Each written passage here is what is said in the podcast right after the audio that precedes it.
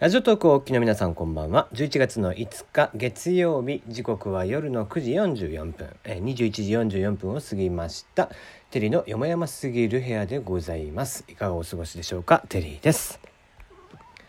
この番組は僕が個人的に気になっている、えー、情報、ニュース、話題などから記事を引っ張ってきまして、それに対して、まあ、コメントをしていくという感じでございます。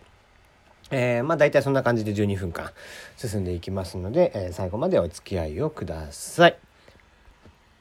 えー、あまり使われてない質問箱がツイッターに用意してありますので、えー、まあ何かご質問等々あれば、えー、送っていただければなと思うわけですが、まあ今日の話題は1個目ですね、えー、子供3人で児童館入れず熊田陽子さんのブログにさまざまな声ということで、えー、これね何だったかっていうと熊田曜子さん、まあ、元グラビアアイドル。まあ一一応現グラビアアイドルでいいのかな。でもお子さん3人産んでらっしゃいますけども現在5歳3歳4か月の女の子3人を、えー、子育てしていらっしゃる熊田陽子さん。こちらがですね墨田区東向島児童館文館というところに、えー、お連れしたということで遊びに連れて行ったってことなんですね。ところが、えー、ルール上断られてしまったと。それがどういうルールだったかというと大人1名につき子供が2名までとのルールがあったそうです。で、えー、それによって熊田陽子さんは断られて、えー、児童館を、えーまあ、残念ながら後にしたと。いうことらしいんですけどまあ子供たちもかわいそうにね。えー、僕ともとですね僕実はこの東向島というところに住んでいて、えー、向島というところ、まあ、墨田区の向島というところなんですが、まあ、その中でも東向島、えー、金ヶ淵東向島っていうのが、まあえー、スカイツリーラインですねに、えー面している駅があって、えー、その近くということになるんですけども、えー、まあなんかあそこら辺はですね非常に子育ても割としやすくて、まあ、ちっちゃい赤ちゃんとかもいっぱい多い中、えー、こうしてその、まあ、児童館を使う人というのも非常に多いんですね。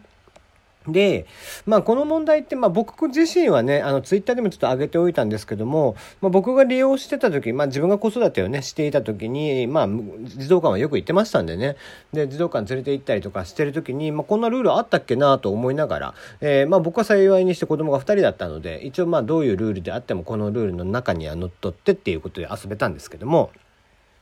まあ、その3人目はダメだよみたいなルールあったっけなと思ったんですが、うん、まあ今今になっても思い出せないんですけどもね。で、えー、結局ですね、えー、まあ、3人目ということで、まあ、いろんな意見があってなんでそんなに厳しくやるんだよみたいな話があるんですけども、まあ、ルールはルールとしてこれ厳しくやらなきゃいけないわけですよ。えー、まあ、なぜかっていうと危険だからですね子供だから。え、例えば、え、そうですねあのまあ自分が見てない間にその他の子を怪我させたとか言った時にじゃあ誰が見るのかとか誰が責任を持つのかとかっていうことがあるわけですね。えー、運営責任っていうのがあるわけですから、えー、何かトラブルがあった時に運営責任運営者側の責任っていうのもある程度考えられてしまうということで、えー、最大限、えーまあ、最低限のですね、えー、ルールというのは設けておかなければいけない。例えば1人で子供5人連れてきてしまったとか、えー、そういうことになってしまうと、まあ、お断りをされてしまうみたいなことがあって、まあ、それは当然かなとは思ってるんですね。で、えっ、ー、と、これは断んなくてもいいじゃんって、まあね、そんな厳格にしなくていいじゃんみたいな、えー、ことなんですけども、それはそれとしてあって、やっぱりこうちゃんと、えー、ルールを、え、結局、まあ中で働いてる人たちは、まあ責任者では当然なくて、あくまで、え、その児童館で働く、まあ契約社員みたいな、アルバイトみたいな人たちですから、まあ、えー、区からね、言われているルールに関しては、やっぱり乗っ取ってやらなきゃいけないと。で、やっぱりこう、こういうルールの、を定めなきゃいけないっていうところが一番問題なのかなとは思っていて、えー、やっぱりこういうルールがあって、まあ、あちこち行った時にお子様一人、えね、保護者一人につきお子様2名までですとかっていうルールのところがあちこち増えるようだったら、やっぱり少子化にね、歯止めがかかる、かからないわけで。えー、まあそれは子育て難しいよねっていう話になっちゃうわけですよね。施設側から断られてしまうと、えー、じゃあ子供2人以上いらねえじゃねえかって話にもなっちゃって。だからうんなんちゅうかこう誰が悪いというわけでもない。だから熊田陽子さんも、まあもちろんね、きちんと、えー、利用規約は載っていましたんで、えー、利用規約であったりだとか、まあ結構その、うん、ちっちゃい赤ちゃん連れているんでね、あの、なんだったら問い合わせをしてもよかったのかもしれないし、えー、まあ、何ね、この施設を知ってたということは、おそらくホームページぐらいは知ってたんじゃないですかね。うん、あの、結構新しい施設なんですよ。あの、僕がもともと見に、あの、遊びに連れて行ってた時って、この文館はなくて、で、多分、ここ近年できたやつで、しかも1時間で時間制の入れ替え制になっているということを考えても、結構人が多い、そして、えー、新しめの施設であることは、まあ、当然分かっていて、えー、ホームページを見てもですね、えー、まあ、ここ1、2年ぐらいでできたんじゃないかなという印象です。で、まあ、そうした中でそういう場所を知っていたということは、まあ、ある程度、えー、この場所、えー、まあ、サイトであったり、えー、知人の方であったりっていうことから聞いていたんじゃなかろうかなとは思うんですけども。まあそうした中でね、全く何も調べずに行ったっていうのももちろん、えー、熊田さん側の落ち度でもあるとは思うんですけども、えー、でもまあそれはそれとして普通そんなルールがあるなんていうのは知らないわけで、えー、別に熊田さんを責めるつもりもなく、で、えー、そのルールを厳格化しているっていうことで言って、えー、そのルールにのっとって厳しく運営をしているその運営側の責任というのも問えない、うん、ルールですからね、えー、そのル従ルールに従ってきちんとお断りをしたということであって、えー、何の落ち度もないわけで。うん、でまあじゃあ区が悪いかって言ったら区側としてもやっぱりルールを何も設けないっていうのは当然ダメででして、えー、やっている。まあじゃあ抜本的な解決方法として何があるのかなって言ったら中の人を増やす、うん、っていうことが一番手っ取り早いかなとは思うんですけどもちろんそれは人件費であったりこれも税金で運営されているはずですから、えー、税金が当然減っていくと、えー、まあ堂々巡りの火の車みたいな話になってしまうわけですね。うん、誰が悪いっちゅうわけでもねえよなと思いながら、えー、こういうのは見ているわけですけどね。うん、なかなかね、えー、こういう施設というのはやっぱりだからうん完全無料で区がやっているということっていうこと自体でやっぱり限界があるわけですよそこには。うん、それは物理的な限界なのか金銭的な限界なのか、えー、どういう限界があるかっていうのはそれぞれの見方の問題なのかなとは思うんですけどもね。うん、ただ、えー、こういったところにやっぱりお金をそんなに、えー、割くことができないでも施設だけは作っておくみたいな話になってきますと当然ながらやっぱり、えーね、あてがわなきゃいけない本来の人員とかっていうのがあるわけで。で、その中で本当はお子さんね、えー、目を離してても大丈夫っていうぐらいの、人員配置ができれば理想的ではあるんだけどそうもいかない。うんまあ、そうなってくるとだから税金の使い方の問題とかになってくるのかなっていうも気ます気もするし。まあ、僕は個人的にはこう税金なんていうものは基本的には若い人たちこういう子育て世代であったりだとか、えー、子育て支援であったりだとか、えー、もっと若い小学生中学生、えー、高校生ぐらいまでの子たちに支援をしていくとかね、えー、そういう方がきっと、えー、国のためには今後の国のためにはなるんじゃないかなとは思っていて、えー、これ以上じじいばばに金使ってんじゃねえよっていつも思うわけですよね。うん。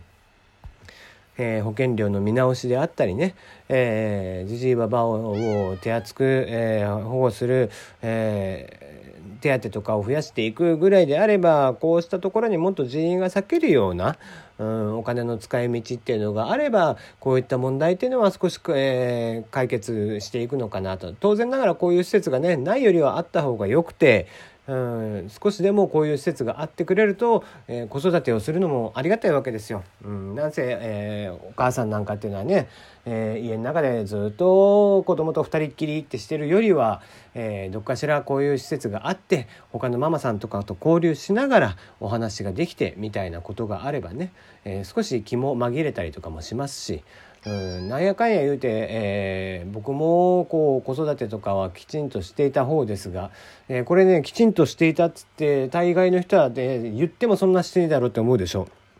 う。え、僕はですね家の都合上、えー、料理以外は全て僕っていうことになっていて、えー、朝起きて、えー、まず掃除機をかけ子供たちにご飯を食べさせて、え、保育園に送っていき、え、小学校に送っていき、え、で、え、家に帰ってきては、えー、ご飯できてるご飯をまあ子供たちが揃っていたら一緒に食べてでお風呂に入れて、え、一緒に遊んで寝かしつけをして家族全員分洗濯物をしてで、え、やっと自分分のもう一回お風呂に入って寝るっていう生活を送っていたので。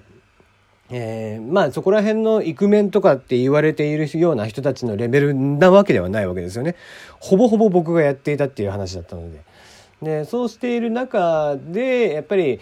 こう特に上の子が一人の時に子育てをしていてほぼ自分がやらなきゃいけないっていう状況になっていた時に産後うつってあるじゃないですかあの状況になりそうでしたもんね。うんなんで自分ばっかりこんなことしなきゃいけないんだろうなってだから実家も東京ではないし誰も手伝ってくれるわけではないですよ、えー、お友達が近所にいるわけではない、えー、ねママさん友達とかが近所にいりゃいいでしょうけども僕はひ普段お昼はお仕事をしていてってしている中で、えー朝の行き帰り以外、え、まあ仕事してる時間以外は子供たちのために全部使っていたっていう環境だったのでね。で、えー、そんな中でしたのでまあ結構産後うつにもなれるあの僕は別に産んではいないですけども、うん、あのタイミング的にはそういうね、えー、結構参ってしまっていた時期があって。うん、そうした中で、まあ、もし本来ね自分が専業主婦で、えー、家にいて子育てができるのであればこういった場所に少しでも行って、え、他のお母さんたちの、え、様子であったりお話を伺ってね、えお互い苦労話をしてみたいなことができていたらもっと気楽だったかなという印象もあって。だからこれは決してだからこういう施設があるっていうのは子どもたちのためだけじゃなくてね、えー、ご両親お母さんお父さんのためにもあるっていうふうに思っていただければなと思っていますし、えー、まあこういったところがどんどんどんどんね別に向島だけじゃなくて、えー、いろんな地区に、えいろんな県に、え増えていってもらって、えー、みんなで子育てをしていける環境核家族の、えー、が多い中でもね、えー、とにかく子どもたちを、えー、すくすくと育ててあげられる環境づくりというのを、えー、国には進めていただきたいなと思っております。それではまた明日お会いいたしましょう。